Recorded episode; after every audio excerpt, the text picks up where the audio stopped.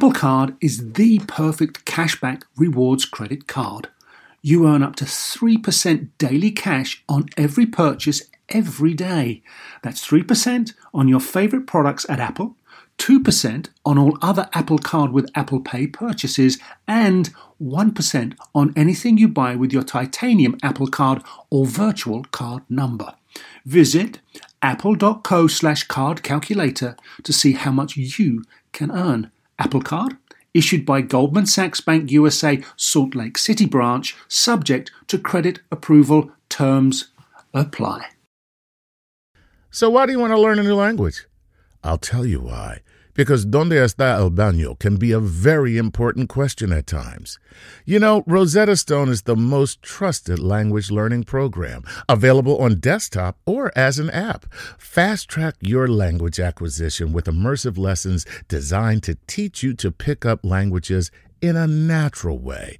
I love the fact that I can go from my laptop to my phone to pretty much anywhere and learn the language of my choice. Not to mention, I'm bringing my communication skills to new heights. Don't put off learning that language. There's no better time than right now to get started. For a limited time, Star Talk Radio listeners can get Rosetta Stone's lifetime membership for 50% off. Visit rosettastone.com slash startalk. That's 50% off unlimited access to 25 language courses for the rest of your life. Redeem your 50% off at rosettastone.com slash startalk today.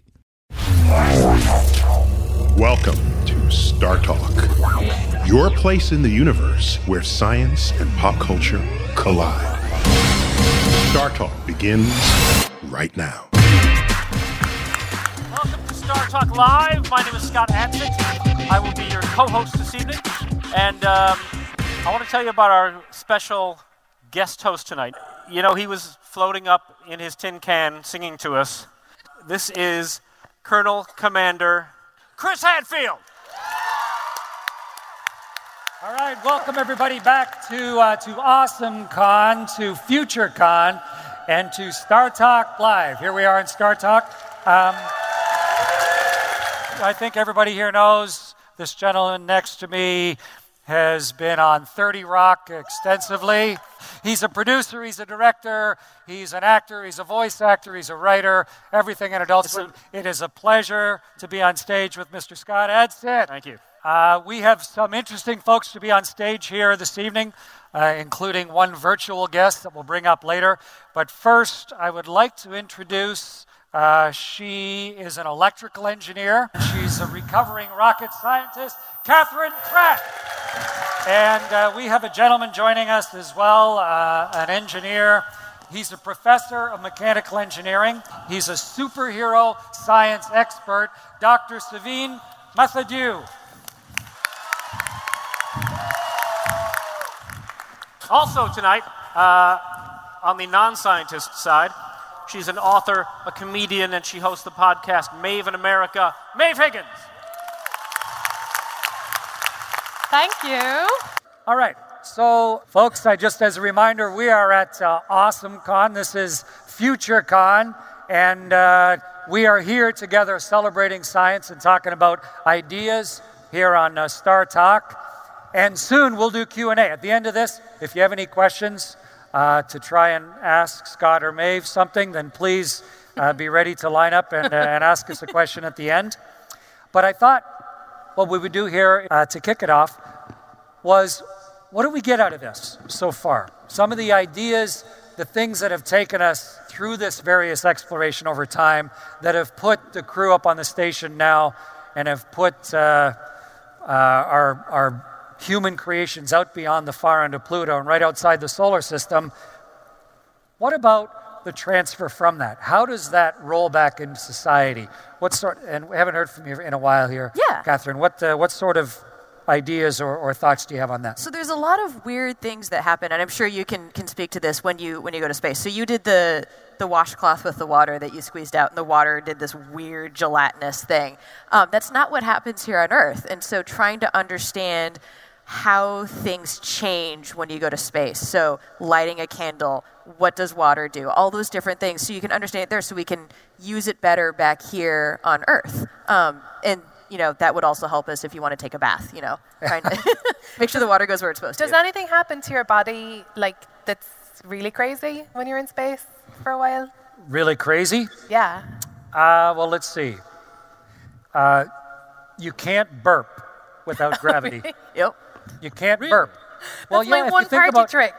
If, well, yeah, no, one of your three party tricks. Uh, because, of course, the only way you can burp is because the solids and liquids are in the bottom of your stomach and the gas is at the top, and you, you vent the gas off by. Try standing on your head and burping sometime. It'll, you'll be disappointed. But, um, but that means that nobody on the space station can ever, can ever burp, yeah. so you have to get rid of your gas some other way. Oh no. Is that what powers the? Are, are Newton's are Newton's It laws is not. followed? It is not propulsive. No. no, no. So, uh, but we were talking technology transfer. Um, well, you were talking about flame, and we actually do flame experiments up there, and we've recently discovered a state of flame that, that has been masked by convection, by heat rising. When you light a candle up there, it immediately burns up all the oxygen in the vicinity and then goes down to this pathetic little blue semicircular dome where the only there's no more convection or conduction. It's just diffusion of the air that gets a tiny bit of oxygen to sustain the flame. So it's a wonderful place to study that and fluid physics and all that but we do a lot of other testing up there as well have you worked with any of the space technology uh, transfer Suveen? No, but but uh, but it influenced the field that I was in tremendously. The original ideas of metal solidification uh, were studied with what were called transparent metals in space. They were they were they modeled the solidification of different kinds of mixed elements and how they formed, and these could only be done in the uh, the microgravity that was in space. So all our knowledge of fundamental casting and mixing and alloy design stems from um, fundamental basic science that was taken from space. Yeah, it's it's a busy spot up there. There's the alpha magnetic spectrometer on the top of the station right now that is trying to determine what dark matter and dark energy are to look into that end of subatomic particles. And Nastran, which is one of the early optimization softwares that made the space vehicles light enough to launch, that all came from it. There's a whole legacy and history of, uh, of spin offs coming from it. But we still have significant problems to face. We need better engines if we're really going to truly leave Earth. We touched on a couple of them earlier. We need, I think, like that, that disc in the middle of your chest, like, uh, like Iron Man, we need a concentrated power source. Yeah, we, we are, we're at a, a bit of a, a, a hurdle with our energy technologies because we have things like batteries, which can produce low current over long times, or capacitors, which can give large outbursts in short times. But the materials and the battery technologies we need for high energy density, small power sources is a massive, massive limitation at this point. Yeah, there, there are. I, one of the beauties of setting the bar high, I think maybe one of the real interesting parts of Space Station is that 15 countries that are regularly, strongly disagreeing on the surface of the world, when you give them a challenge like that, they recognize that, that, uh, that it's a reason to, to join forces. Yeah. And, and that's, that's one of the great legacies of it. But um, really, uh, a lot of the problem is how do you prepare not only the equipment, but how do you prepare those 12 new astronauts as well? How do you properly get them ready so that when they get to the space station, because like Sue Helms, where Earth is a separate entity, they have to have every skill available to them on board the spaceship in order to be able to deal with no matter what happens.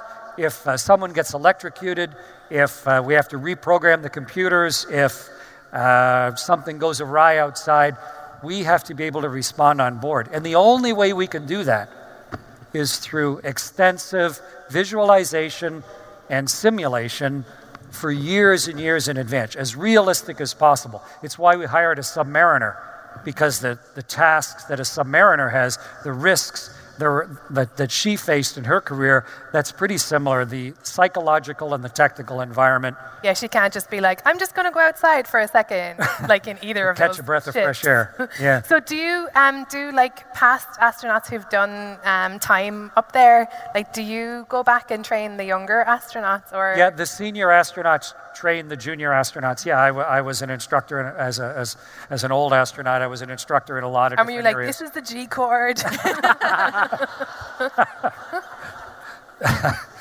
Yep. Do you ever try to sabotage one of the young ones so they ask you to take his place? Uh, no. May I suggest it?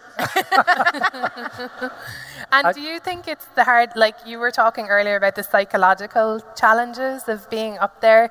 So is it like, um, if you have a family on Earth, like, is, does all that come into play as well, like about who gets to go up there?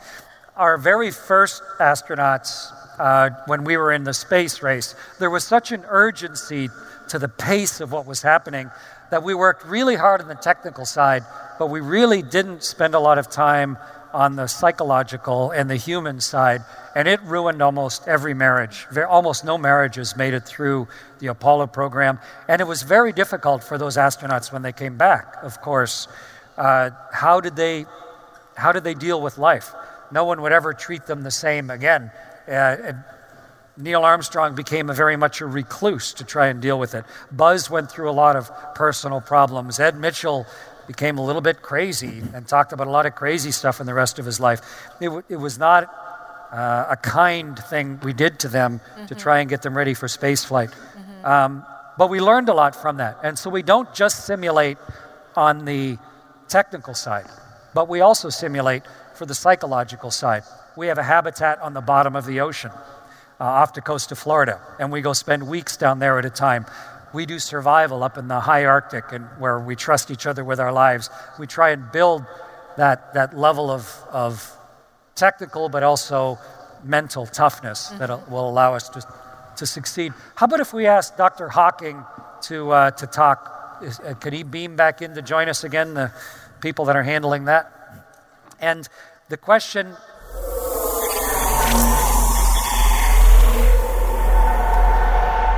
I know that uh, Dr. Hawking has talked about simulation and its importance in exploration.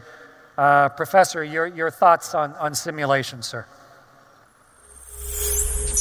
Philosophers from Plato onward have argued about the nature of reality. According to classical science, there exists a real external world whose properties are definite and independent of us, the observer who perceives it. Both observer and the observed are parts of a world that has an objective existence. In science fiction, however, a different kind of reality is exposed. In The Matrix, people live unknowingly in a simulated virtual reality created by intelligent computers. And maybe this isn't so far-fetched. Many people prefer to spend their time in the simulated reality of websites, such as Second Life. How do we know that we are not just characters in a computer-generated soap opera? It would be lawless, and we just playthings. As long as the simulation obeys a set of consistent laws, we cannot distinguish it from reality. And there is no way we could prove there was another reality behind the simulated one. It then becomes our reality. Uh, thank you very much, Dr. Hawking. I appreciate that. Uh, you can feel free to beam out if you wish. Yes? No, wait. After dropping that bombshell. yeah, yeah. So we're all here in a simulated reality, and there's no way to tell if this is real or not. Have you ever thought about that? Mind you on radio- blasting. One time when I was in the same room as Michael Fassbender, I was like, this is not real. did, you, did you just name drop Magneto? yes. I, I mean, I didn't meet him or anything. That would have been a real glitch, right? If I like kissed him. But he was in the same room as me, and I think that was like the closest I've ever got to like a multiverse. Your time will come. Even though he's from like Kerry, which is right near where I'm from, but.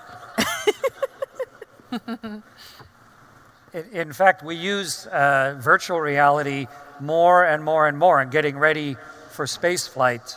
We try and make it as realistic as possible. Something I learned a long time ago as a test pilot, though, all simulators are wrong. It, mm-hmm. There's parts of them that are close, but you always have to be suspicious of a simulation. You have to be really picky as to what part of the simulation you believe and which parts you don't believe. But it's still absolutely vital that we take the best of our technology to prepare us to do something really complex like that. But technology, by its very nature, of course, uh, has its own internal dangers, as evidenced in the Matrix, but, uh, but in real life as well. And actually, if I could ask Dr. Hawking to join us uh, once more, uh, I know that you've said, if you can beam back in again, you said some fairly profound things about the whole idea of, of the, uh, the dangers that go along with um, what might be the dark side of technology, sir. It's a bit like trying to put the genie back in the bottle after it's been released. The knowledge of how to make nuclear weapons is available, and the material to make them can be obtained by a determined organization or country. The only suggestion I can make on the danger from nuclear weapons is that we put a lot of effort into developing fusion and banish all fissile material locked in deep boreholes. But it won't save us from other technologies and their dangers. The only way to avoid these dangers would be some form of world government. But that is not the way that the world is currently moving, with right-wing successes like Brexit and Trump. Yeah, well, uh, th- thank you, Dr. Hawking, and and uh, thank you so much for joining us, and thank you for the uh, for the thoughts. That it was much appreciated, and uh, and the depth of thought that you put into things has been an inspiration to so many people around the world. Uh, you're an amazing man. Thanks for joining us. I hope you all enjoyed this evening. Thank you all for your time, and a pleasure to join you all from Cambridge. I only ask you don't keep my humogram up too late tonight, as I have a lot of work to do in the morning. Good night. Good night, sir.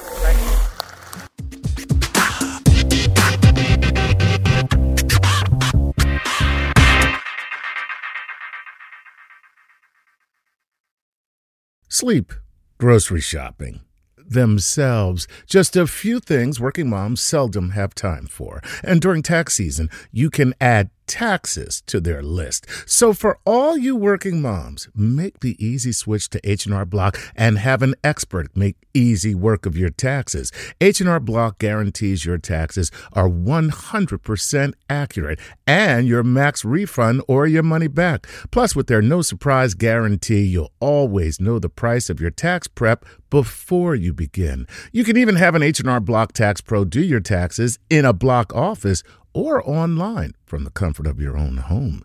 Can your current tax guy promise all that? When you're buried under life's to-dos, let the experts at H&R Block stay on top of your taxes with a return that's right on the money and your biggest refund possible because tax season after tax season it's better with Block. Make an appointment at hrblock.com. All tax situations are different. Not everyone gets a refund. Limitations apply. Descriptions of benefits and details at hrblock.com/guarantees.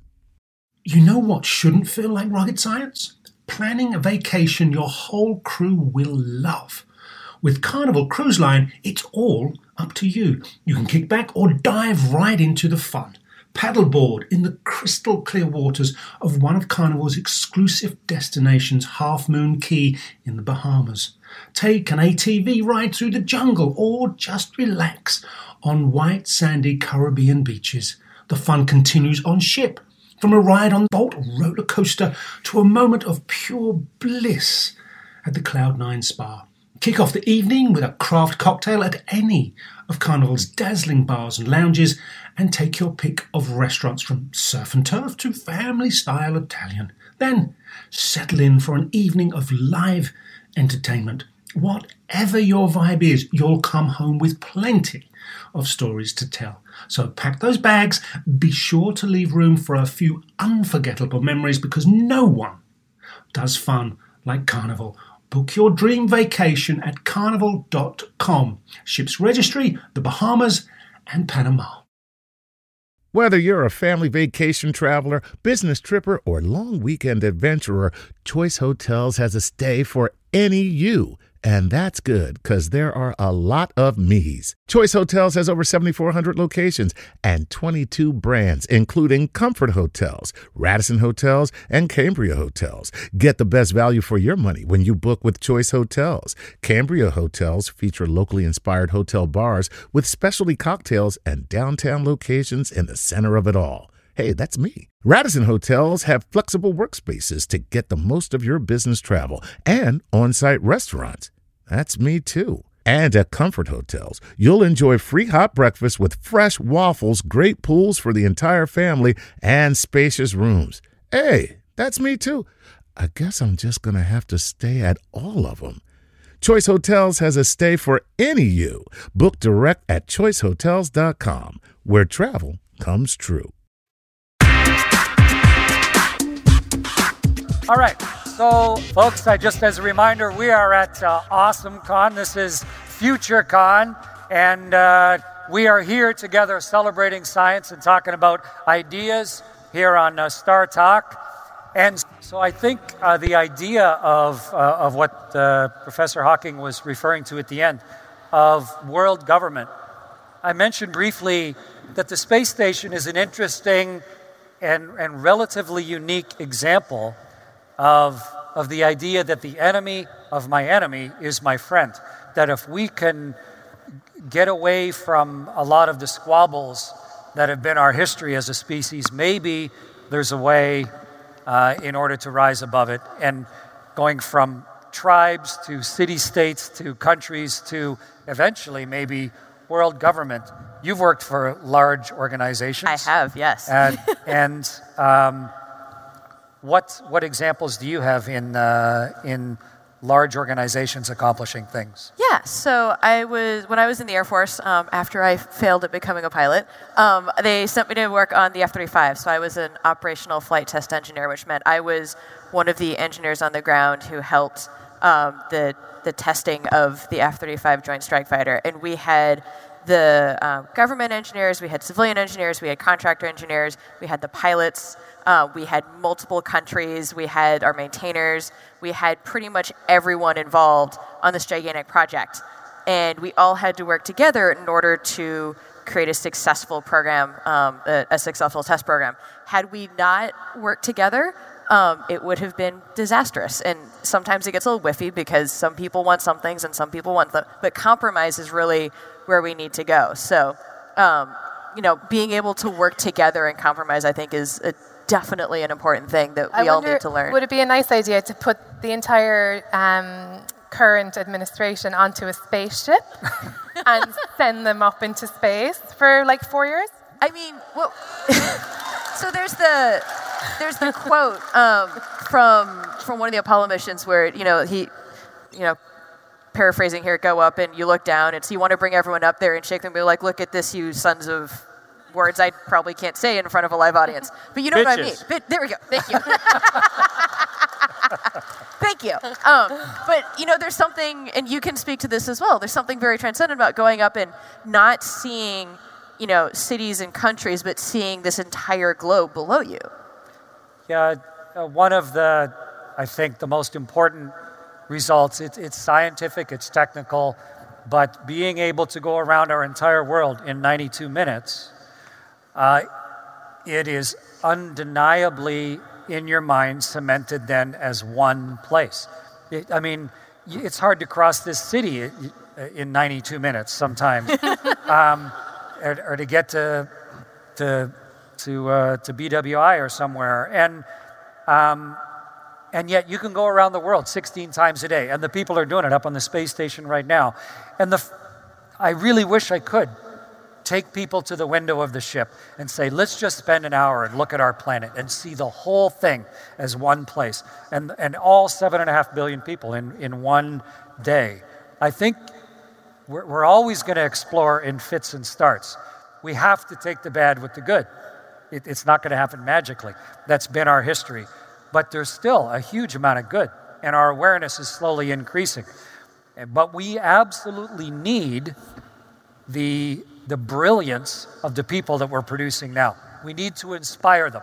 We need to hold up crazy science fiction ideas. We need to, uh, every single thing that's in every one of the booths and every one of the artistic expressions that's here at AwesomeCon and FutureCon, those inspire people to imagine a world that doesn't exist yet. And that's where our, our chance for growth is. And then that intertwined with the reality of the work that you've been doing on new vehicles and on robotics, of the work you've been doing on materials, and the work you've been doing ridiculing those things. uh, but, but, I think that work is, uh, is a really important part of, uh, of us achieving what, what Dr. Hawking was talking about and looking for a path forward and a way to continue to combine as a species on, on this planet. And it's so, because I make this show about immigration, and I learned that like so many American scientists are immigrants from uh, like a disproportionate amount are immigrants from all over the world, or as children of immigrants too. So, it, like, you don't even have to leave the planet to see like how um, how well that works, you know. And I think um, like diversity in science is just proving itself again and again. Isn't even like the new astronauts? There's like child. I think there's more. There's like first generation people. There's like African American people. Yeah, you, you, don't you don't have to look very far to see just just how many people are recent arrivals at all different places around the world, mm-hmm. um, and and that's evidenced in the new astronaut class as well. So I think we're about ready to uh, to get to question and answer. If if uh, anybody has any questions, but. Um, um, but I think it's that, it's that interplay between technology that keeps so many people alive here on Earth, that, that keeps uh, not just medically, but just the, the technology that allows so many people to thrive and have a good quality of life and, and not dying here on the surface of the world. And also, that does exactly the same thing for the crew that's on board the spaceships right now. Uh, and it's the cooperation amongst us all that keeps us alive and moving forward.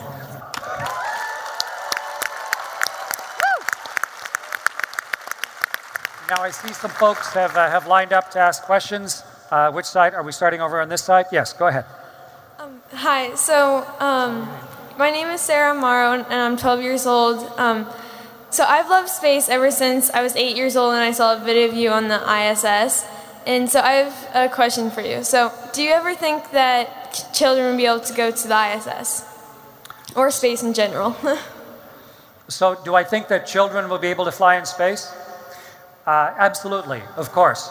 But if you had asked Magellan in 1519 if children should be on exploratory sailing ships, he would have said, no, it's too dangerous, and all of our crew members need to have a certain skill set and, and qualifications. And we're still in that early stage of space exploration.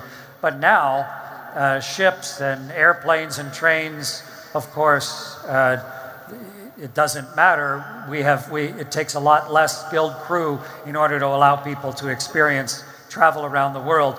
And eventually, the same thing will happen with space travel.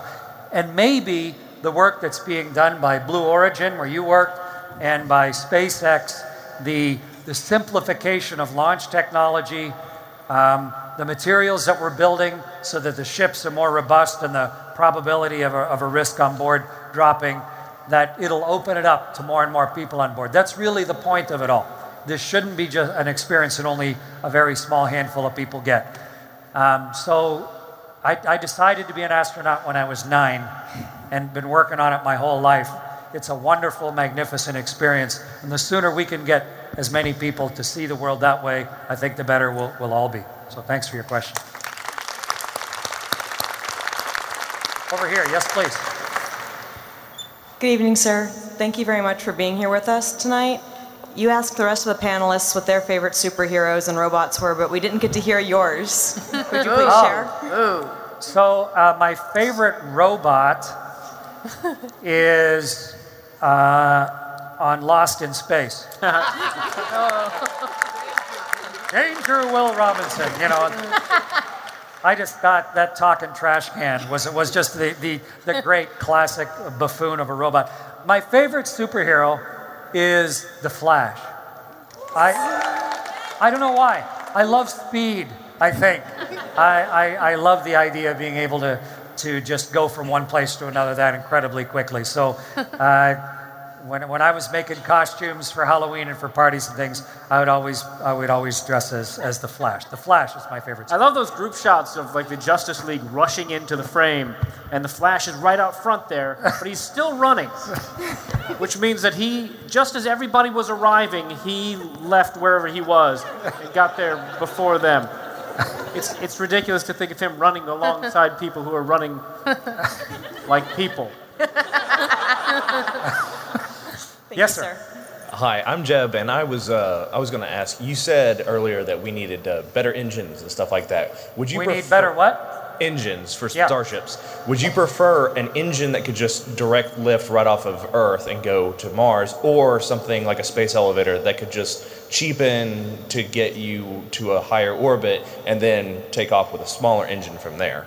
Right now, we are our engine technology is the major limitation. That's why uh, Elon Musk is is working on it so hard, and Jeff Bezos and Richard Branson and a bunch of other folks, because they recognize that if they can make that simpler and therefore safer and cheaper, that that it will revolutionize access to space. And what, what Elon and, and the SpaceX team have done recently, suddenly they are way out ahead. The Air Force is buying rockets from SpaceX. That's, that's a big uh, change, and, and it's a recognition of the advanced technology. But fundamentally, we're still burning dinosaurs to go to space. Well, I mean, this may seem like an obvious solution, but have you tried prayer?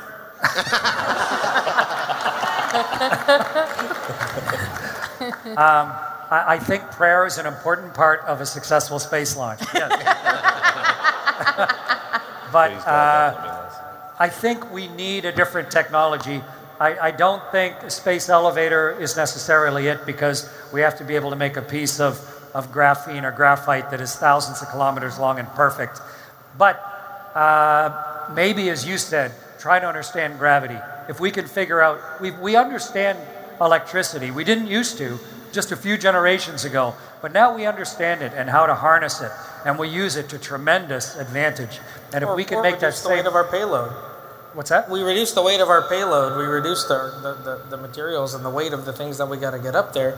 Less less power, less energy needed to put it up. Right. So making the spaceship lighter also is, and materials is hugely important. But I personally don't think we'll ever go to Mars with the engine technology that we're using right now, unless we absolutely had to. I think we need uh, a, an improved power source to make it, or, or a different idea before. But Maybe it's the VASIMR rocket, uh, but it still needs a concentrated power source. We'll we'll see. But, Thank you. But uh, but that's there are a lot of people working on that exact problem right now. Thank you. Thank you. Yes, sir. Good evening, everyone. Thank you again for being here. Um, I, so, not everybody realizes how much technology that we use today was developed for use up in orbit or getting us t- back and forth from the moon. Does every, anybody have a favorite piece of technology or a most astounding piece of technology that's commonly used today that was developed for space? Um, yeah, we mentioned a few of those earlier. Um, do you have, uh, if you guys think about it? Silly putty. I'm serious, man. Silly putty is. I use it in the classroom all the time to, indic- in, to talk about flow-dependent behavior and to uh, uh, to indicate uh, all kinds of concepts. And they used it to stick things in place. Uh, on board the spaceship, we keep a big blob of that stuff in case we get a meteorite puncture. There you we go. actually, so you can run over this big glob of goop and just stick it on the hole, so it- it'll stop the spaceship. Float over as quickly as you humanly can to pop And you can peel comics. Uh, I don't know what my favorite would be. Uh, I mean, there's so many. spe- I think the ability to navigate around the surface of the world is is something we take completely for granted now, Yeah. and yet that is such a new technology, and it is so much the child of access to space that uh, our our ability to map and understand our world. Uh, there was a space shuttle mission in 1999. We mapped the entire world down to just a couple meters of, of resolution in 12 days. And, and that, that understanding and mapping of our world, I think, is probably one of the biggest benefits. And yet Siri still thinks I'm on the ramp when I'm on the highway. Do you have any? any I mean, the the two that everyone thinks of, Tang and the, the space pen, are both debunked, I think. yeah. so, you know, you can't really go with those.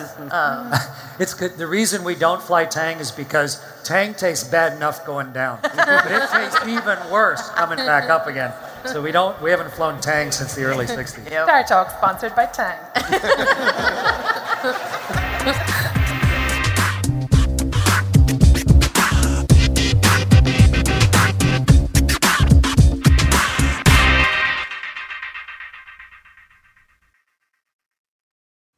This episode is brought to you by Progressive, where drivers who save by switching save nearly $750 on average. Plus, auto customers qualify for an average of seven discounts. Quote now at progressive.com to see if you could save. Progressive Casualty Insurance Company and affiliates national average 12 month savings of $744 by new customers surveyed who saved with Progressive between June 2022 and May 2023. Potential savings will vary, discounts not available in all states and situations. Pulling up to Mickey D's just for drinks? Oh, yeah, that's me. Nothing extra, just perfection and a straw. Coming in hot for the coldest cups on the block. Because there are drinks, then there are drinks from McDonald's. Mix things up with any size lemonade or sweet tea for $1.49. Perfect with our classic fries. Price and participation may vary, cannot be combined with any other offer. Ba da ba ba ba. Walmart Plus members save on meeting up with friends. Save on having them over for dinner with free delivery with no hidden fees or markups. That's groceries plus napkins plus that vegetable chopper to make things a bit easier. Plus, members save on gas to go meet them in their neck of the woods. Plus, when you're ready for the ultimate sign of friendship, start a show together with your included Paramount Plus subscription. Walmart Plus members save on this plus so much more. Start a 30-day free trial at walmartplus.com. Paramount Plus Essential Plan only. Separate registration required. See Walmart Plus terms and conditions.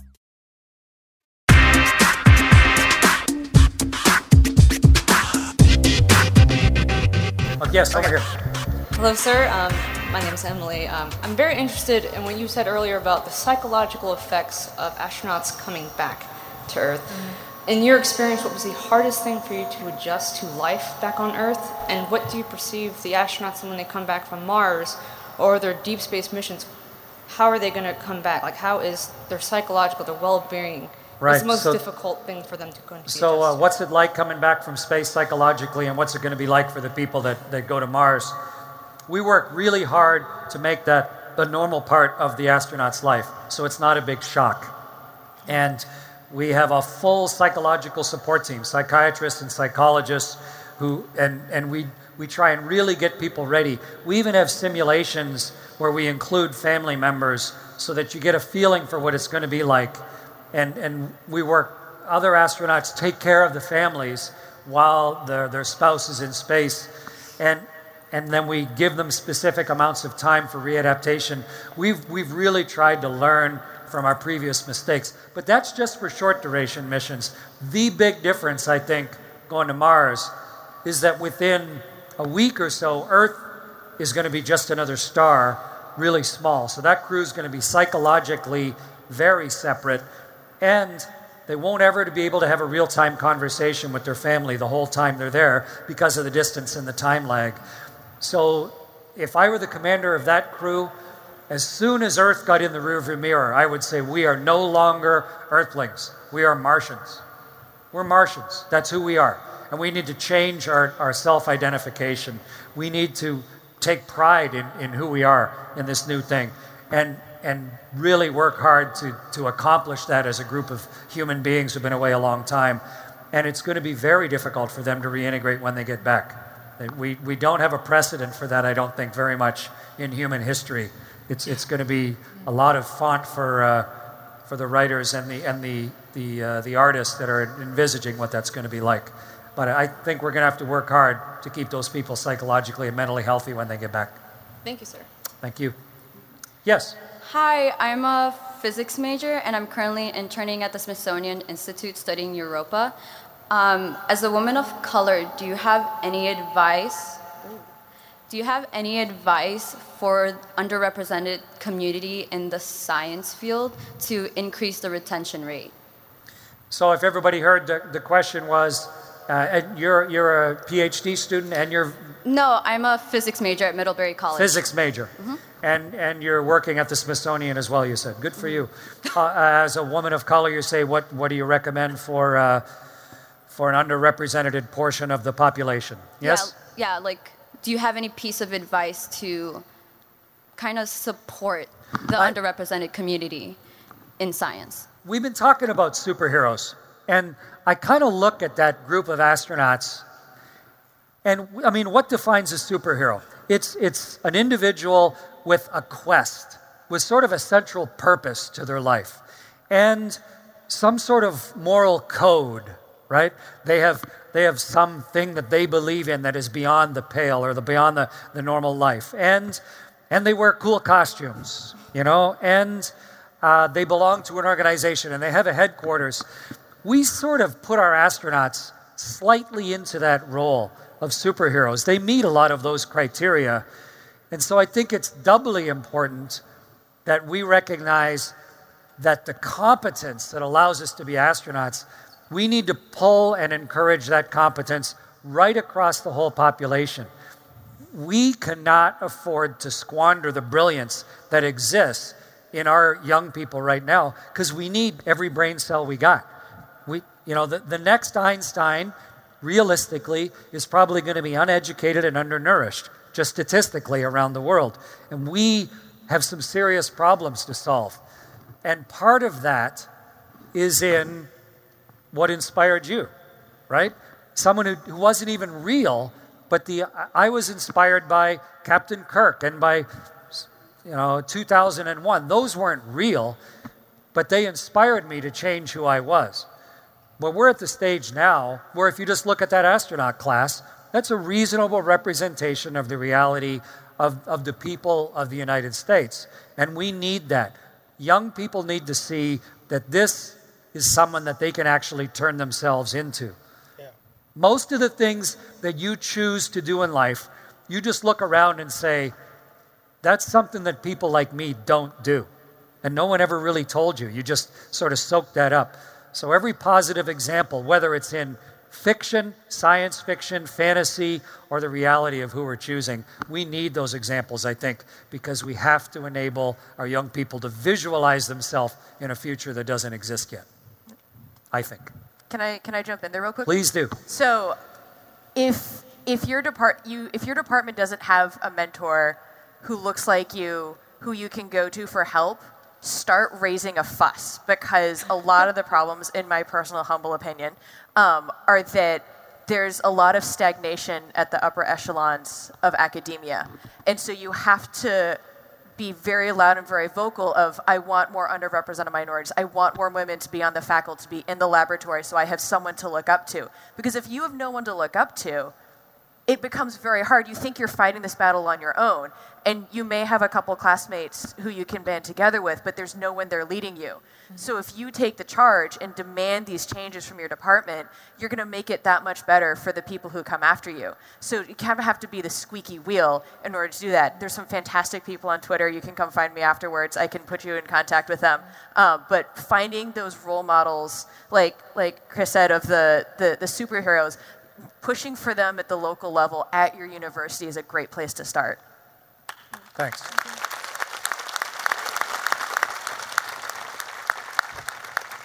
Yes, sir.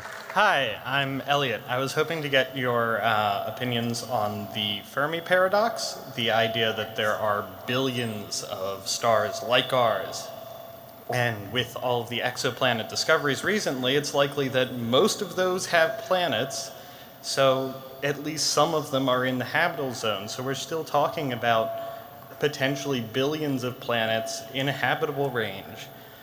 And the basic question of why haven't we heard from anyone? Where are they? These are. Right, It is a paradox, yeah. Uh, Suveen, have you thought about this? Do you have an answer for it? Maybe they just don't want to talk to us right now and we'll wait another few years. Possible.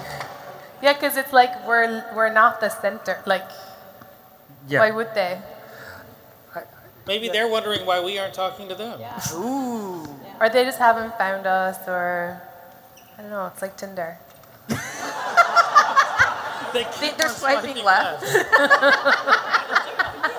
So I, I, no one has the answer. It, it, it's an unanswered paradox. My observation, uh, from the perspective that I've had, is we're really bad at big numbers intuitively. You know, I can picture 10, I can picture 20. if I really work hard, I can picture like maybe a thousand or 10,000. But beyond 10,000. I thought you were going to say 21. 23. um, but it's really hard. The difference between 20 and 30,000, it's hard for me to visualize. And the difference between 1 million and 2 million, it sounds a lot like one to me. And, and when you get to billions and trillions, it's just so hard for us to have an intuitive sense of big numbers. And that then influences our understanding both of distance and of time. And, And- we're tiny, right? Like in this, and- ga- we're like we're- tiny. We don't. We're like, tiny, and the, the distances are so huge. And also, we've only been here to ask this paradox uh, in four and a half billion years. Our, you know, our, as Dr. Hawking said, what do we have? 10,000 years of civilization out of four and a half billion. And it, it's nothing. So we're just sort of like starting to wake up, and, and now we're being real impatient as to how come somebody isn't here to wake up with us. Maybe someone has visited a thousand times, maybe never. Why did it take four and a half billion years for intelligent life to develop on Earth? Has there ever been intelligent life here before? Or is that how long to go from four billion year old uh, life to intelligent life? I think part of the biggest answer, maybe, to the Fermi paradox is our inability to intuitively understand what big numbers are. Maybe. But none of us has the answer. yes. Hi, Chris. My name's Charlie. I'm an undergraduate studying geology and meteorology, as well as hopefully an aspiring astronaut. Um, I had a question about the requirements to become an astronaut, specifically the NASA physical. What sort of, um, like more specifically, physical requirements are involved with that, as well as what sort of things you have to undergo during your two year training period after you're accepted? So the question about the requirements to become an astronaut. So uh, I can give you a very quick summary, but of course online you can get the just go to NASA astronaut you know selection and it'll tell you the real specifics. Basically, depending which vehicle takes you up and down, we have minimum and maximum height, minimum and maximum weight because you have to fit in the ship and you have to fit inside the space suits and the spacewalking suits. Naturally, there's some sort of. There are only about a dozen of those spacewalking suits that exist total and, and an only, I think four of them are on orbit. So, of course, there are some size limitations. You have to be, it's the hardest physical in the world to be a crew, a space station crew member. So, you have to be born healthy, but also um, you have to maintain health in your body. You don't have to be an Olympian, you just have to be inherently healthy. Uh, so, those are some of the basic requirements. You need to be competitive with the other 18,000 applicants. You need to have advanced uh, technical training to prove you can learn complicated things. And then you need to show that you can make good decisions when the consequences matter. So, beyond physical health and schooling, you need to have done a job of very high consequence, uh, demonstrated abilities, like a medical doctor or a test pilot. We hire the test pilots uh, who, who are alive because the dead ones made bad decisions. So hire living test pilots is kind of a good rule. Um, but that'll, that'll bring it down, you know, to 500 out of the 18,000.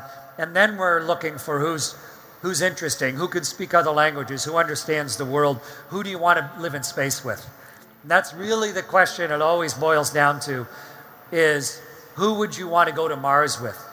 You know, would you want Mark Watney on your crew? You know, who's who's self-mocking, incredibly smart, physically capable, resourceful, tough, funny. You know, you, you want a person who's who's the whole package if you can possibly get it. Um, and we were lucky enough to, to be in a place where there's so many super qualified people. Um, so what I would recommend, and I think this is going to be in the last question because we're hitting the end of time. I apologize to the other folks in line, but um, the odds of being an astronaut are almost nil. So I think it's important to accept that at the beginning. Don't say to yourself, if I don't get to be an astronaut, then none of this was worthwhile. I would say do the exact the opposite. Say, I'm doing what I love, and I'm really interested in geology. And let's look at archaeogeology. Let's look at the geology of, a, of, of the rocky center of Enceladus, or let's look at some geology we barely understand. Let's challenge myself to try and push back the, the edge of what we, we're learning as a species. Let's celebrate the stuff I'm learning on a daily and weekly basis. And maybe someday I'll get to fly in space too and celebrate each little step along your way during your life as you achieve different things. And, and don't wait for some distant, externally applied validation in order to feel like you've succeeded. Uh, allow yourself to set as low a threshold for victory as yourself as you possibly can. Celebrate victory often. You know, you had the nerve to get up and ask this question. Good for you. That takes guts. You know, so uh, so celebrate your life all the way along. And spaceflight is going to get easier, not harder. So, and we're going to go further, not closer. So, uh, so allow yourself the privilege of succeeding all the way along, and maybe someday you'll get to fly in space also. That's what I recommend. Thank Thanks, everybody, for coming this evening. Thank you. Uh, I didn't have a chance to meet you on the end. Thank you so much for helping out down there. Both of you. Thanks very much. Um, to my, uh, my fellow panelists up here, maybe it was delightful to share a stage with you. Suveen, I Thank learned a you so bunch. I have huge respect for you, sir. Thank you. Thank you for coming. Catherine, thank you very much. You've done so many interesting things. I can't wait to see what you're going to do next. Thank you. Appreciate it. And uh, what, what's, what's the next character you're going to be portraying? Oh, well, uh, Big Hero 6 is going to be a TV series soon. Woo! Really? Yeah, cool. And Maeve, you have something coming out fairly soon. You have a what, a book or a show, or what are you doing? Um, What do you want to oh, talk about? My podcast, Maeve in America, which is all about immigration and sometimes science. Neil deGrasse Tyson, I interviewed him and I was like, I'm Irish. And he was like, No, you're not. The line is arbitrary that you've drawn. You're African. like, we're all African. But then I get in trouble when I say I'm African. So I don't know. You're Irish African. I guess. Thank you for having us and amazing job doing your first StarTalk as host. Thank you very much. so fun. Thanks, everybody. Do you want to say anything else? You okay? Great. Yes, sir. No, it's, it's, it's, it's been a pleasure and honor to be here to talk about um, science and to share the stage with all of you. Thank you. I agree. I couldn't agree more wholeheartedly. But most importantly, thank you to uh, Smithsonian. Thank you, Awesome Con. Thank you, Future Con. And thank you, everybody that's here in the audience. Thanks for coming Great tonight, everyone. Thank you, guys. Thank you. Thank you so much. Thank you for staying.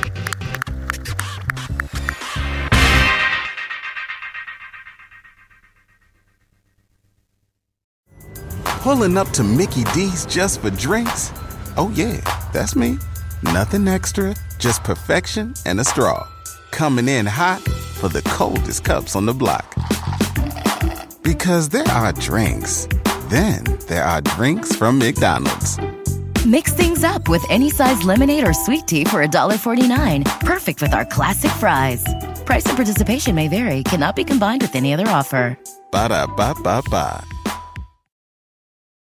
At Capella University, you'll get support from people who care about your success. From before you enroll to after you graduate, Pursue your goals knowing help is available when you need it.